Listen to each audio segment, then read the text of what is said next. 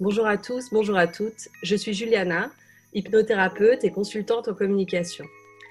Ayant entrepris la démarche pendant le premier confinement de créer ce podcast, j'ai ressenti le besoin de le faire évoluer vers un projet de soutien, vers un projet de motivation, qui sont deux choses dont nous avons particulièrement besoin en ce moment à mon avis. Et donc, d'aller découvrir l'histoire qui se cache derrière de nombreux indépendants et entrepreneurs de tous métiers confondus. Au-delà des produits qu'ils proposent, c'est leur motivation, leur détermination et les valeurs qui les ont poussés à choisir cette voie que je mettrai en lumière à travers ces échanges, simples, authentiques et naturels. Lorsque l'on choisit d'acheter auprès d'un indépendant, on soutient toute une histoire de vie, une histoire qui parfois peut-être ressemble à la nôtre.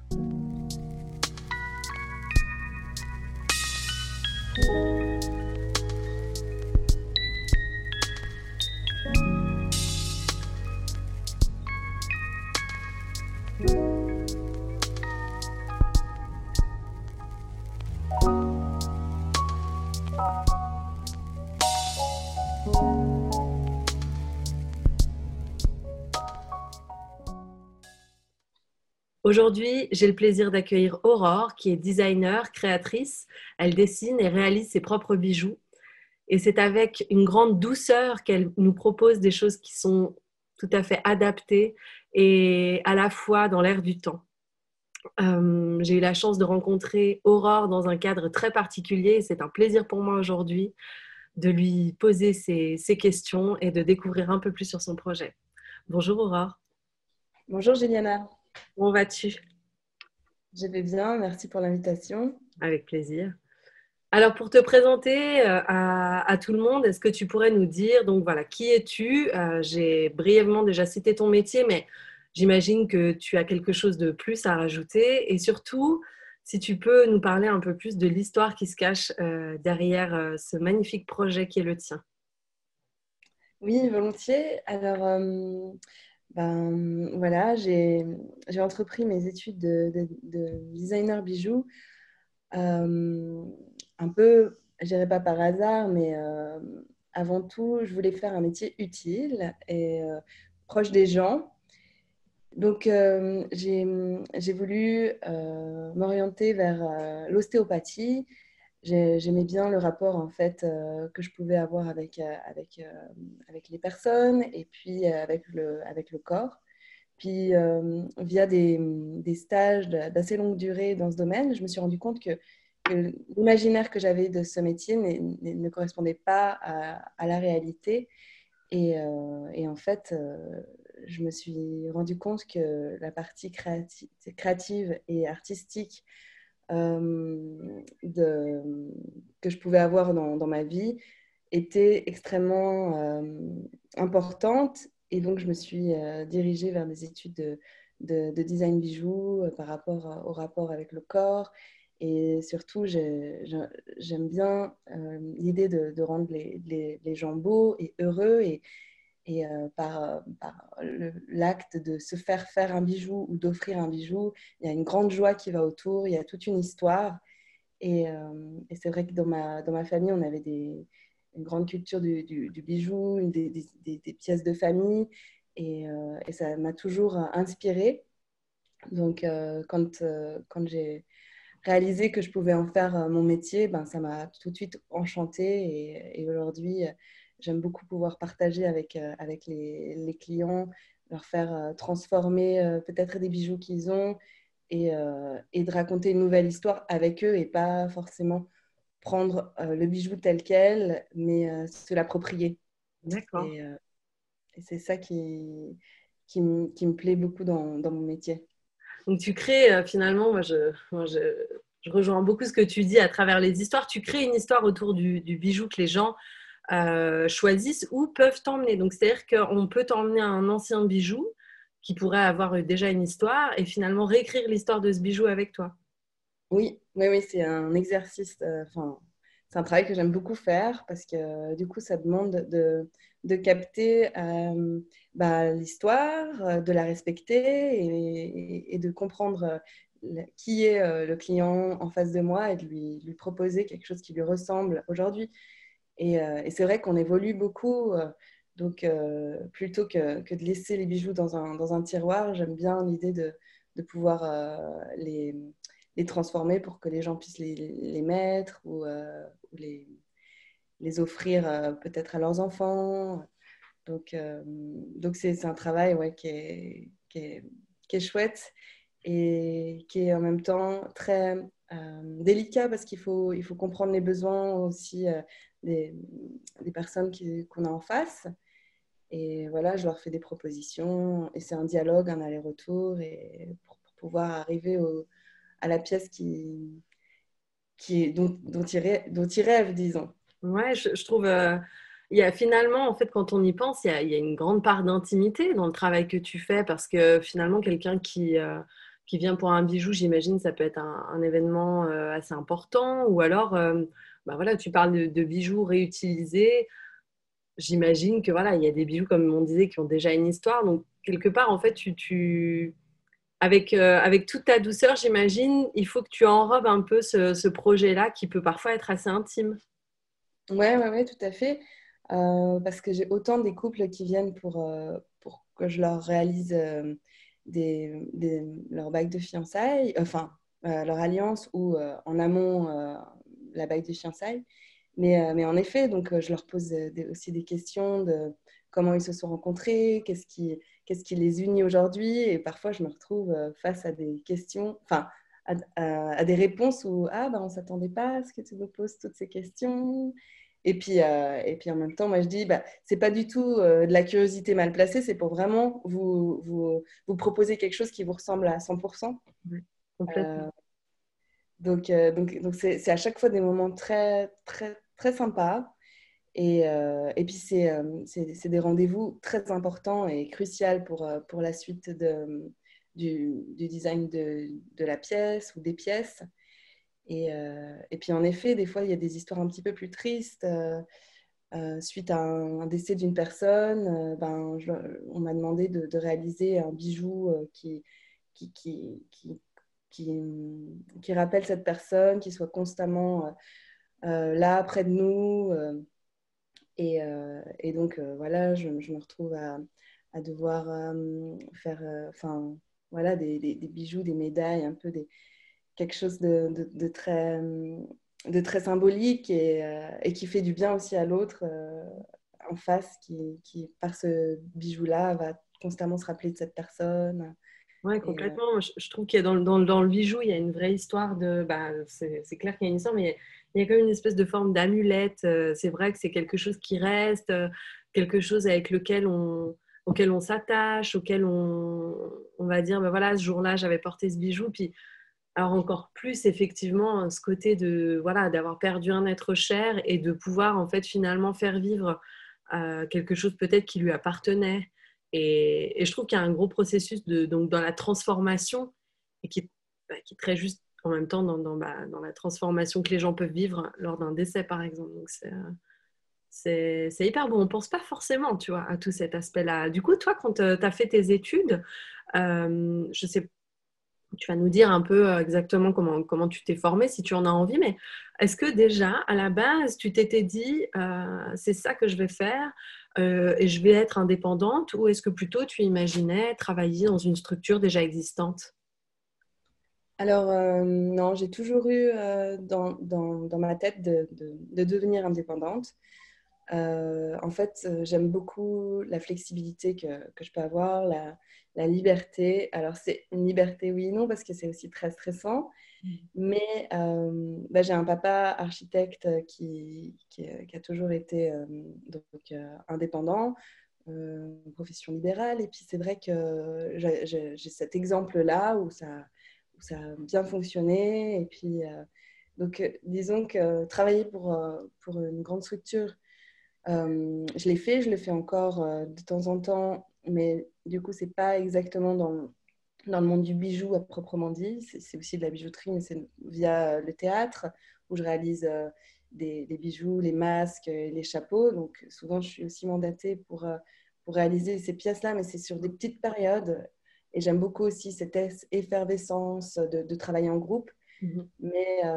mais vraiment je crois que depuis le début, quand j'ai pris mes études donc à la Haute École d'Art et Design à la HEAD à Genève, c'était dans le but de devenir indépendante. Et voilà, et c'est vrai que j'aime beaucoup les collaborations, et justement comme je peux faire avec le théâtre, ou je travaille aussi pour l'aménagement des vitrines, et avec une architecte d'intérieur. Donc c'est vrai que c'est un panel assez large, mais tout d'un coup ça m'amène à travailler d'autres gens, c'est aussi chouette. Et du coup, voilà, tu rentres dans un autre univers, l'univers du spectacle ou l'univers visuel plus, et c'est des projets au sens plus large.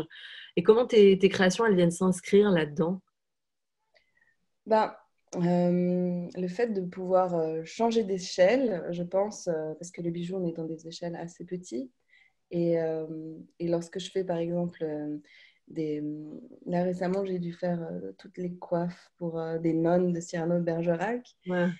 Et il y a tout un aspect donc, de pliage, de volume qui en fait rejoint énormément le monde du bijou, mm-hmm. Et mon monde créatif qui est de trouver des solutions ergonomiques, mm-hmm. des solutions formelles, esthétiques aussi, donc par rapport à mon travail de bijouterie, ça fait vraiment des allers-retours, des échanges.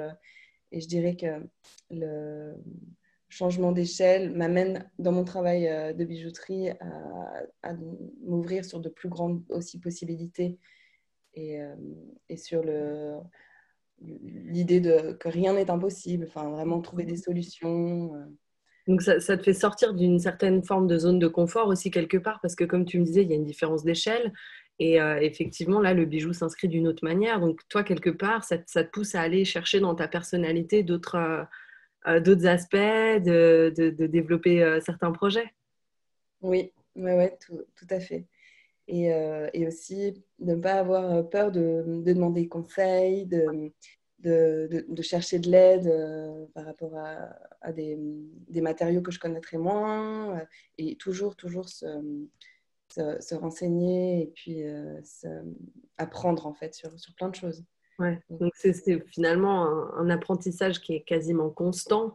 Moi, j'aime beaucoup cette idée que tu dis, voilà, de ne pas hésiter en fait à aller chercher l'aide chez les uns, chez les autres. C'est quelque chose que j'ai retrouvé chez d'autres personnes à qui j'ai parlé, qui me disaient qu'en fait dans cet environnement-là, il n'y a pas une compétition comme on peut l'imaginer. On va s'entraider, on va se donner des outils, on va vraiment aider les uns et les autres à monter et aller vers quelque chose de plus, de mieux encore, quoi.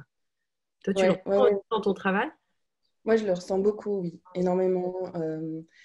En tout cas, avec toutes les personnes que je rencontre et qui me posent plein de questions, on est dans un partage.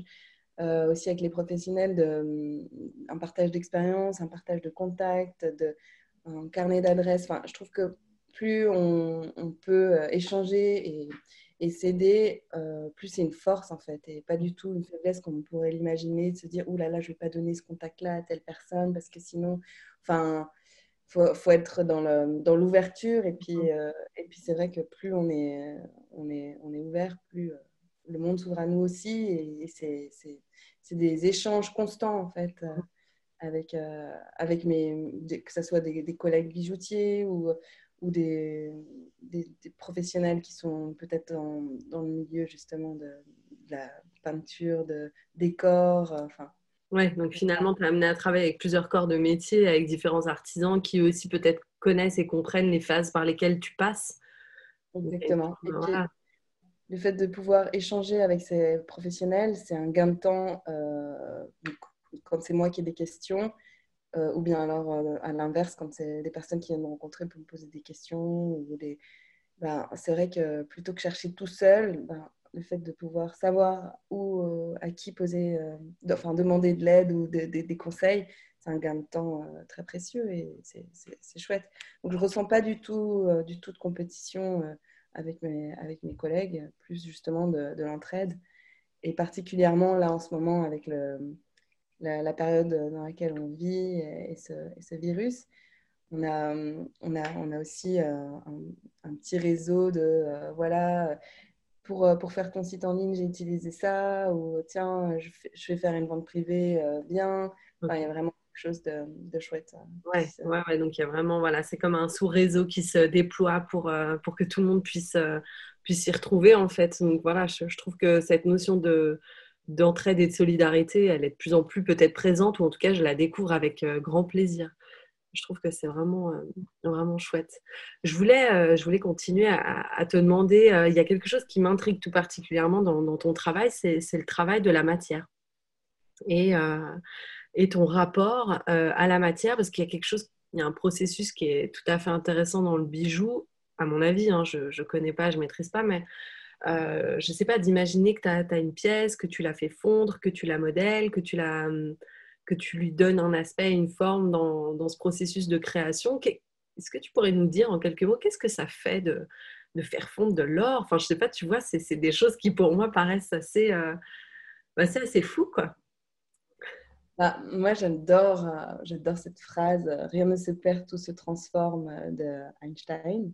Et dans la bijouterie, c'est ça, on est des alchimistes. Je ne vais pas aller jusqu'à là, mais en effet, il y a ce côté incroyable de fondre, et tout particulièrement avec l'or, on peut le fondre presque à l'infini, le transformer, lui donner, l'étirer, et ça c'est quelque chose qui est génial, et particulièrement quand on donne un bijou en me disant bah voilà, ça c'est la base du métal, mais faisant autre chose, quand je le fonds, je le fais en lingots, puis que je le tire, etc., et qu'on arrive à une forme tout autre, il y a quelque chose de presque jouissif, quoi, de se dire bah voilà, on avait ça, et là on a tout autre chose via un matériel assez ancien, enfin disons les laminoirs, tout ça, c'est quand même des outillages qui sont dans l'histoire du bijou depuis longtemps, mais c'est fou de se dire qu'encore aujourd'hui, c'est des choses par lesquelles on passe. Alors, bien sûr, il y a aussi d'autres techniques, la 3D, etc., mais la bijouterie reste aussi vraiment un travail d'artisan à la cheville et voilà, de transformation très, très, très basique, mais magique. En effet, il y a quelque chose d'assez formidable de pouvoir, comme ça... jouer avec le métal, le rendre liquide, et ensuite qu'il soit complètement solide, et puis qu'il ne bouge plus pour des années, quoi. Ouais. Ah, je trouve que c'est très parlant, c'est plein de métaphores, c'est hyper beau. Est-ce qu'il y a des métaux que tu préfères travailler? Des matières? J'aime travailler plein de matières. J'aime énormément l'acier, parce que justement... c'est un métal extrêmement dur, mais quand on le chauffe, il devient rouge. Et là, c'est comme du chewing-gum. On peut le manipuler presque dans tous les sens. Enfin, comme le forgeron, quoi, de pouvoir forger, donner des formes à l'acier dans la bijouterie. J'aime beaucoup ça. Après, j'ai aussi énormément l'or, parce que justement pour les propriétés dont je te parlais, le fait qu'on puisse le changer presque à l'infini, c'est super, et c'est une matière incroyable à travailler, très facile. Donc voilà, et puis le contraste, chaque métal a un peu ses propriétés, donc à chaque fois c'est de nouveau faut le redompter, disons. Ouais.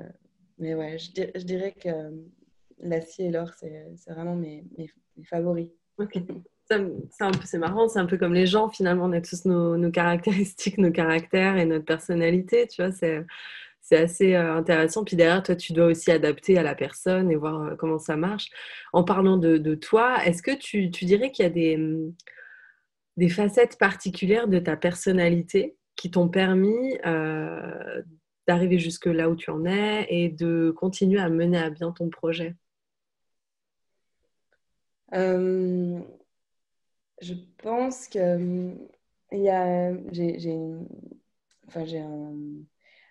des fois un peu une folie, disons. Non, mais il en faut. C'est-à-dire que oui, j'aime je suis quelqu'un qui suis très optimiste, plutôt de nature, et je me suis toujours dit que il fallait que je croie en mes rêves et puis voilà, me dire que tout était possible et aller un peu chercher au fond de moi, savoir ce que je veux réellement et pas me laisser porter, disons, par ce qu'il fallait faire, mais plutôt par ce que je ressentais. Donc, je dirais qu'entre l'optimisme que j'ai et un peu peut-être mes intuitions, c'est mes deux partenaires qui m'ont permis de suivre ma route et de faire de suivre mon rêve de pouvoir vivre de mes bijoux et de mes créations. Et voilà. Donc ouais, c'est hyper beau et finalement ça fait partie, je pense, voilà, on sent à quel point qui tu es a été important dans la construction de ton projet et dans la construction de ce métier, hein, qui est un art pour moi. Quelle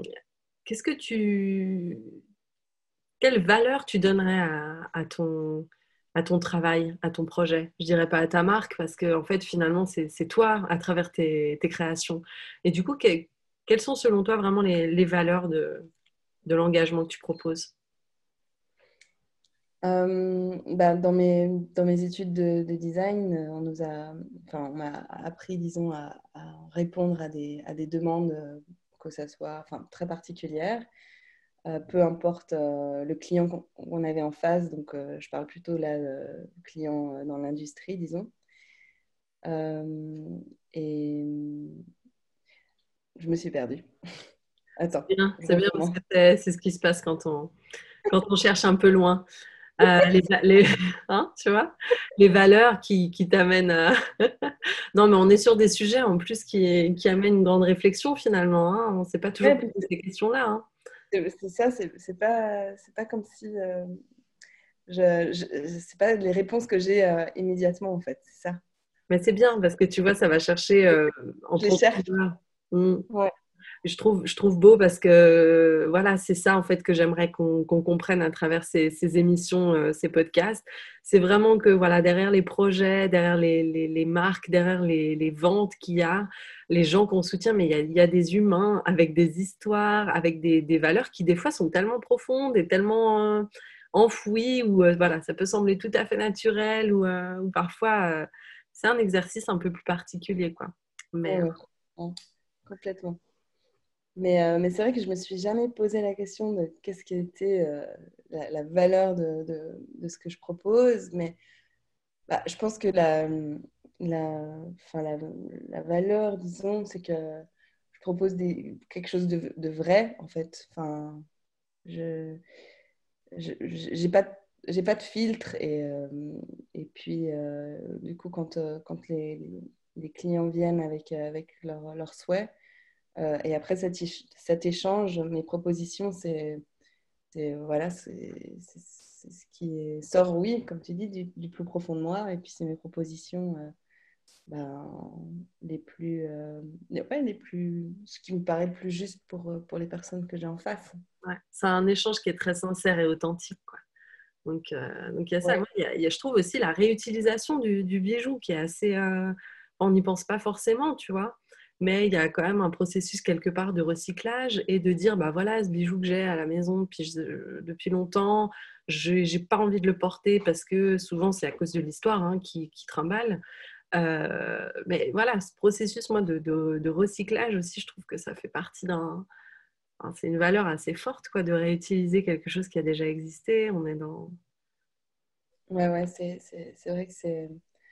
c'est hyper important, et surtout dans ces métiers où il y a beaucoup de mines, d'or, etc. Là, aujourd'hui, on est arrivé à un tel stade d'extraction qu'en fait, on n'aurait plus besoin d'en extraire de nouveau. Et puis, c'est juste dans un circuit de recyclage et de réutilisation de l'or qui est déjà extrait.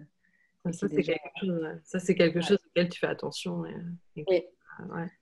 Ouais. C'est récemment, là, j'avais eu un client où je lui expliquais justement que même sans partir d'un bijou existant, mais que moi j'utilisais de l'or justement d'un circuit de recyclage, et que justement je mettais un point d'honneur à ça. Mmh. Et en fait, en face de moi, j'ai eu la personne qui s'est comme un peu décomposée en me disant « Non, mais écoutez, moi je veux mon alliance, que l'or sorte de la terre et que je sois le premier à porter le bijou avec l'or qui a été fait. » J'aurais, j'aurais très bien pu lui dire « Ah ok, très bien, bah, dans ce cas, je vais vous trouver cet or-là parce que je sais aussi où les trouver. » Mais je lui ai dit « Bah, écoutez, dans ce cas-là, allez voir quelqu'un d'autre parce que moi, je cautionne pas ça, disons. Enfin, j'ai pas envie de travailler comme ça. Donc, je pense qu'on n'est pas fait pour travailler ensemble. Et voilà, et je lui ai donné le contact d'un collègue. Et... Ah, mais tu vois, ça, c'est typiquement quelque chose qui fait dans tes valeurs une force qui, tu es capable de dire, bah, ce projet-là, il ne correspond pas à ma manière de travailler. Et voilà, ça, je trouve que c'est aussi une grande part de confiance, de savoir dire là, non. Là, non, ça, c'est pas, je ne me retrouve pas là-dedans moi-même et je ne vais pas essayer de vendre à tout prix alors que derrière, je me retrouverai pas dans le travail que je propose. Et pour moi, c'est une valeur extraordinaire. Ça, c'est une part de... Non, c'est vrai, mais comme tu dis, ça vient avec le temps. Je pense que quand je suis sortie de mes études, j'en étais pas capable. Enfin, je réfléchissais pas comme ça. Je me disais, bah, il faut que je prenne tout, peu importe. Et maintenant, en effet, avec le temps, on devient, disons, plus confiant, et on peut justement se permettre d'être vraiment en accord avec ses principes. Et parfois, bah, s'il faut refuser un travail, je préfère le faire maintenant plutôt qu'en effet de faire quelque chose qui ne me plaise pas. Et peut-être que quand une porte se ferme, il y en a d'autres qui s'ouvrent. Moi, je trouve que ça, c'est assez intéressant, et ça fait partie des difficultés auxquelles on peut faire face. Est-ce que tu dirais qu'il y a d'autres difficultés? Bon, cette période, évidemment, elle est particulière. Et est-ce que ça fait partie des difficultés auxquelles tu dois faire face en tant qu'indépendant? On s'attend à quoi comme chose difficile par rapport à la période, ou en général, tu dis? Alors, la période encore plus, puis c'est vrai que je n'ai pas très bien formulé ma question, mais en général, déjà, à quelles difficultés tu fais face? Et est-ce que tu dirais que cette période actuelle, elle te pousse à aller chercher encore plus dans des retranchements pour la surmonter? Étonnamment, la période qu'on vit, moi, elle m'amène encore plus de clients, parce que j'ai quand même l'impression que les gens, ils ont envie, les magasins sont fermés, donc ils ont envie quand même de pouvoir soutenir, ou peut-être justement se réaliser des pièces. Donc j'ai des gens qui me contactent pour faire des bijoux encore, et je dirais même qu'au premier confinement, au mois de mars, j'en ai eu encore plus. C'était comme la première fois, et les gens, il fallait qu'ils continuent à vivre. Et puis,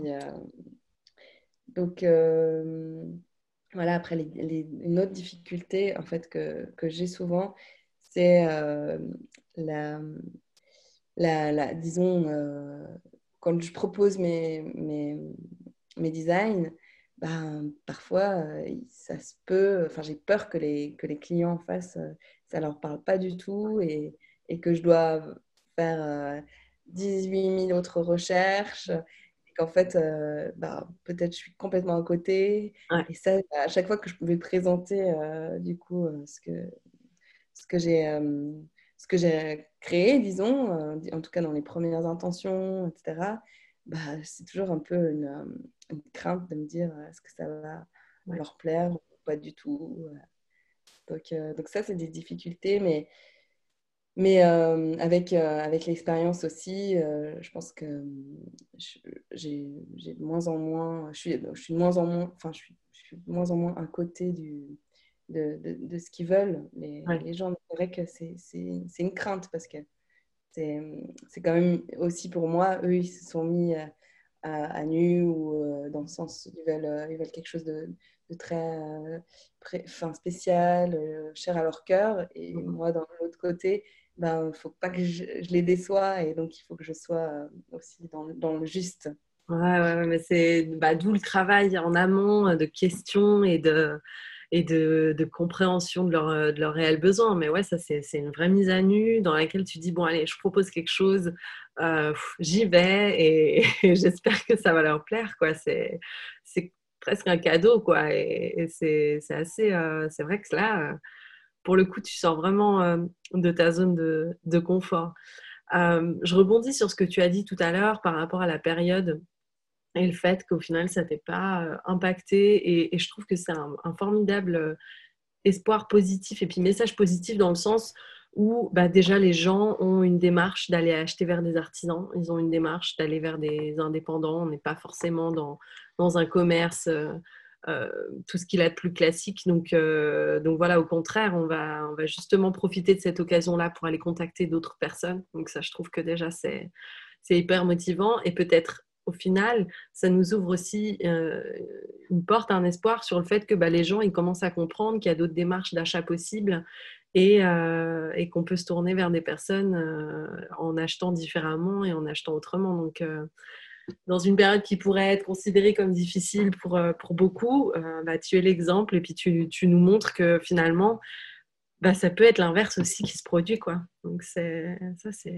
hyper voilà, ça me fait plaisir, ça me rassure, tu vois, c'est un vrai élan de motivation, hein. C'est hyper chouette. Je pense qu'il y a quand même toute une partie de des personnes qui ont envie de soutenir les artisans et pas forcément commander sur des grandes plateformes internet.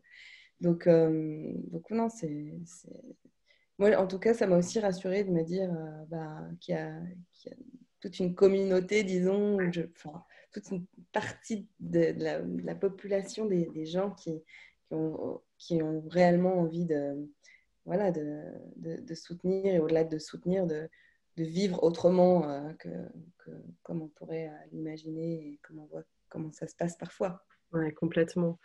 Je trouve que il y a au-delà de la motivation et l'inspiration que ça porte, dans ton travail, finalement, je m'aperçois que même si voilà, toi tu es dans un processus beaucoup de création, de mise en forme, tu es quand même pas mal confrontée au regard des autres. Ah et... oui. Voilà, donc déjà, on a compris que c'était pas évident de le vivre quand tu dois proposer quelque chose à un client qui t'a fait une demande. Et comment, au-delà de ça, tu le gères, le regard des autres, à travers ton travail?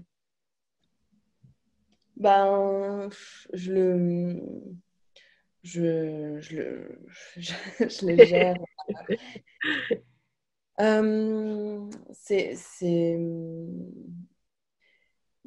C'est-à-dire que comme je fais les pièces avec tout mon cœur, enfin toute mon entièreté, je crois que je suis très, disons, authentique. Quand on juge mon travail, je le prends personnellement, mais en même temps, c'est comme quand tu rencontres quelqu'un que tu ne sais pas pourquoi tu ne peux pas la sentir. Je me dis, voilà, cette personne, elle n'aime pas mon travail, ou elle le juge de telle façon, ça lui appartient. Enfin, ouais. J'essaye vraiment de faire abstraction et de pas prendre ça pour moi ou contre moi, parce que moi, ma proposition est là, et voilà, je reste une artiste qui fait des propositions, et voilà, on ne peut pas plaire à tout le monde, mais j'ai pas envie non plus de plaire à tout le monde, et je pense que c'est humain de pas faire l'unanimité. Ouais. Voilà. Donc non, c'est vrai que quand je fais des ventes privées, où là je montre mes créations, mes petites séries, mes petites collections, et qu'il y a un échange avec les gens et des discussions, j'en ressors des fois épuisée. Mais la plupart du temps, c'est plutôt de l'épuisement, mais positif. Ouais. Parce qu'il y a eu des réels échanges. Après, si quelqu'un ne comprend pas mon travail, ben, je peux lui expliquer, mais il y a aussi un moment où je ne vais pas m'user à plaire à tout le monde. Ouais, mais c'est très juste ce que tu dis, c'est que ça leur appartient. Et en fait, dans cette histoire de regard des autres, il y a vraiment cette notion, voilà, il y a pas de, on prend rien personnellement. Ça, c'est ton avis, ça t'appartient. Je trouve que c'est une formidable manière de voir les choses. Attention, prochaine question, et pas des moindres. Est-ce que tu pourrais dire que ce métier, que tout ce projet que tu construis encore et que tu appliques avec le cœur, est-ce que tu pourrais dire que ça t'a donné confiance en toi ? Je suis en processus. Comme beaucoup d'entre nous. Ouais, non, je dirais que c'est sûr, quand je regarde il y a 10 ans et aujourd'hui qui je suis, j'ai fait un grand bond dans ma confiance en moi et dans l'estime de moi. Et, mais je suis encore loin du but à me dire j'ai super confiance là. Non, je suis tout le temps en train de douter, mais je pense que c'est hyper important aussi de douter, pas de soi, mais de se remettre en question. Mais oui, clairement, j'ai beaucoup plus confiance qu'il y a 10 ans et voilà, mais je suis en chemin, comme je te le dis. C'est tout ce qu'il faut retenir, qu'il y a une progression, puis que tu sens que c'est un apprentissage, et puis que ça se met en place, et que ce que tu fais finalement te renvoie toujours à un retour pour te dire bon, ça c'est quand même pas mal, quoi. Ouais. Non mais c'est vrai, c'est ça. Est-ce que un jour j'arriverai à me dire là c'est bon, je suis au top de ma confiance, mais bon, je sais pas si c'est possible. Je sais pas si c'est possible, mais en tout cas voilà, c'est la progression, hein, c'est le voyage qui compte. Voilà. C'est assez chouette. Est-ce que tu pourrais dire qu'au-delà de ton travail, il y a d'autres causes qui te tiennent à cœur et qui t'inspirent ?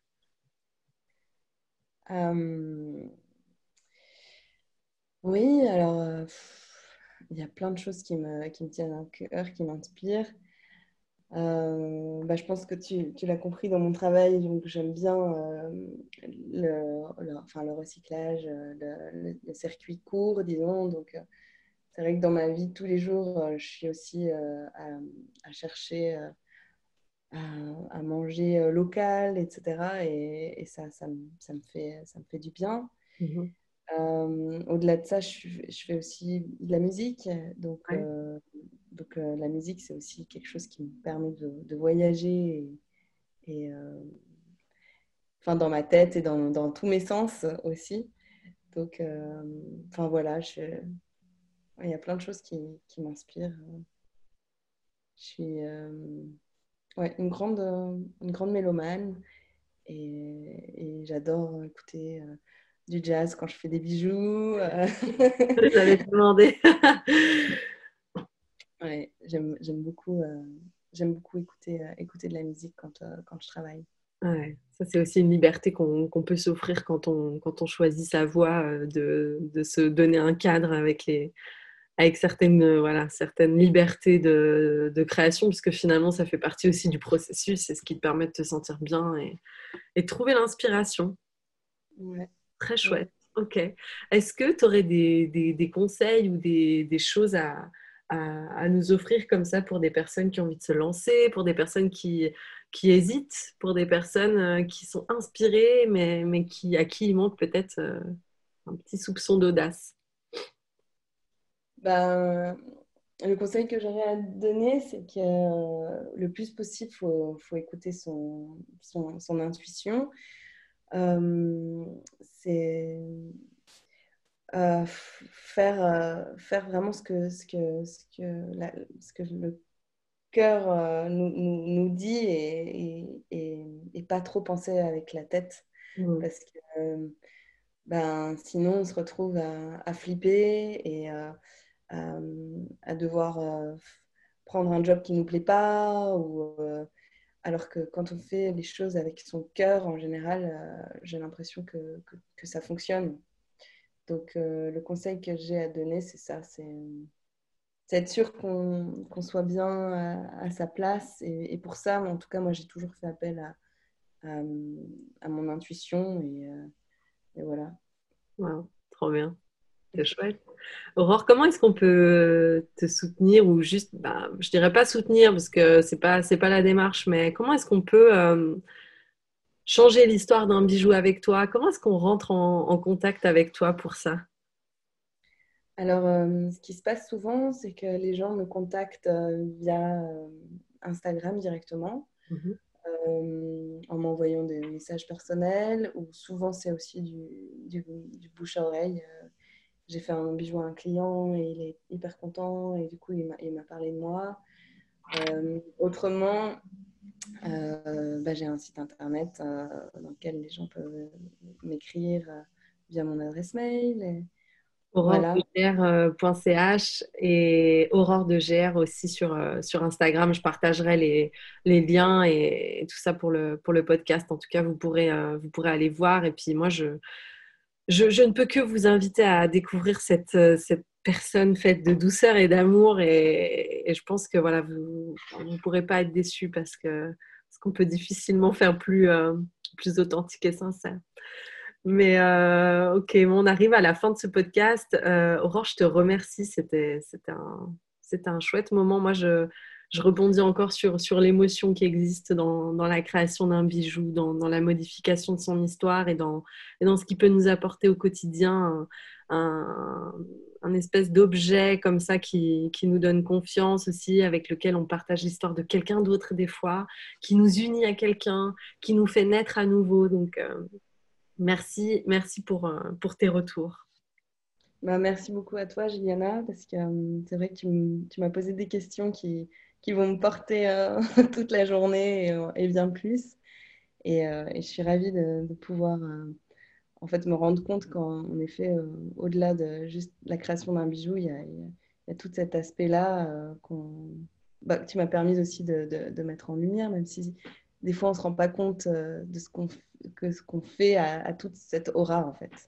Et je te remercie beaucoup pour ton invitation et je me réjouis des futures collaborations.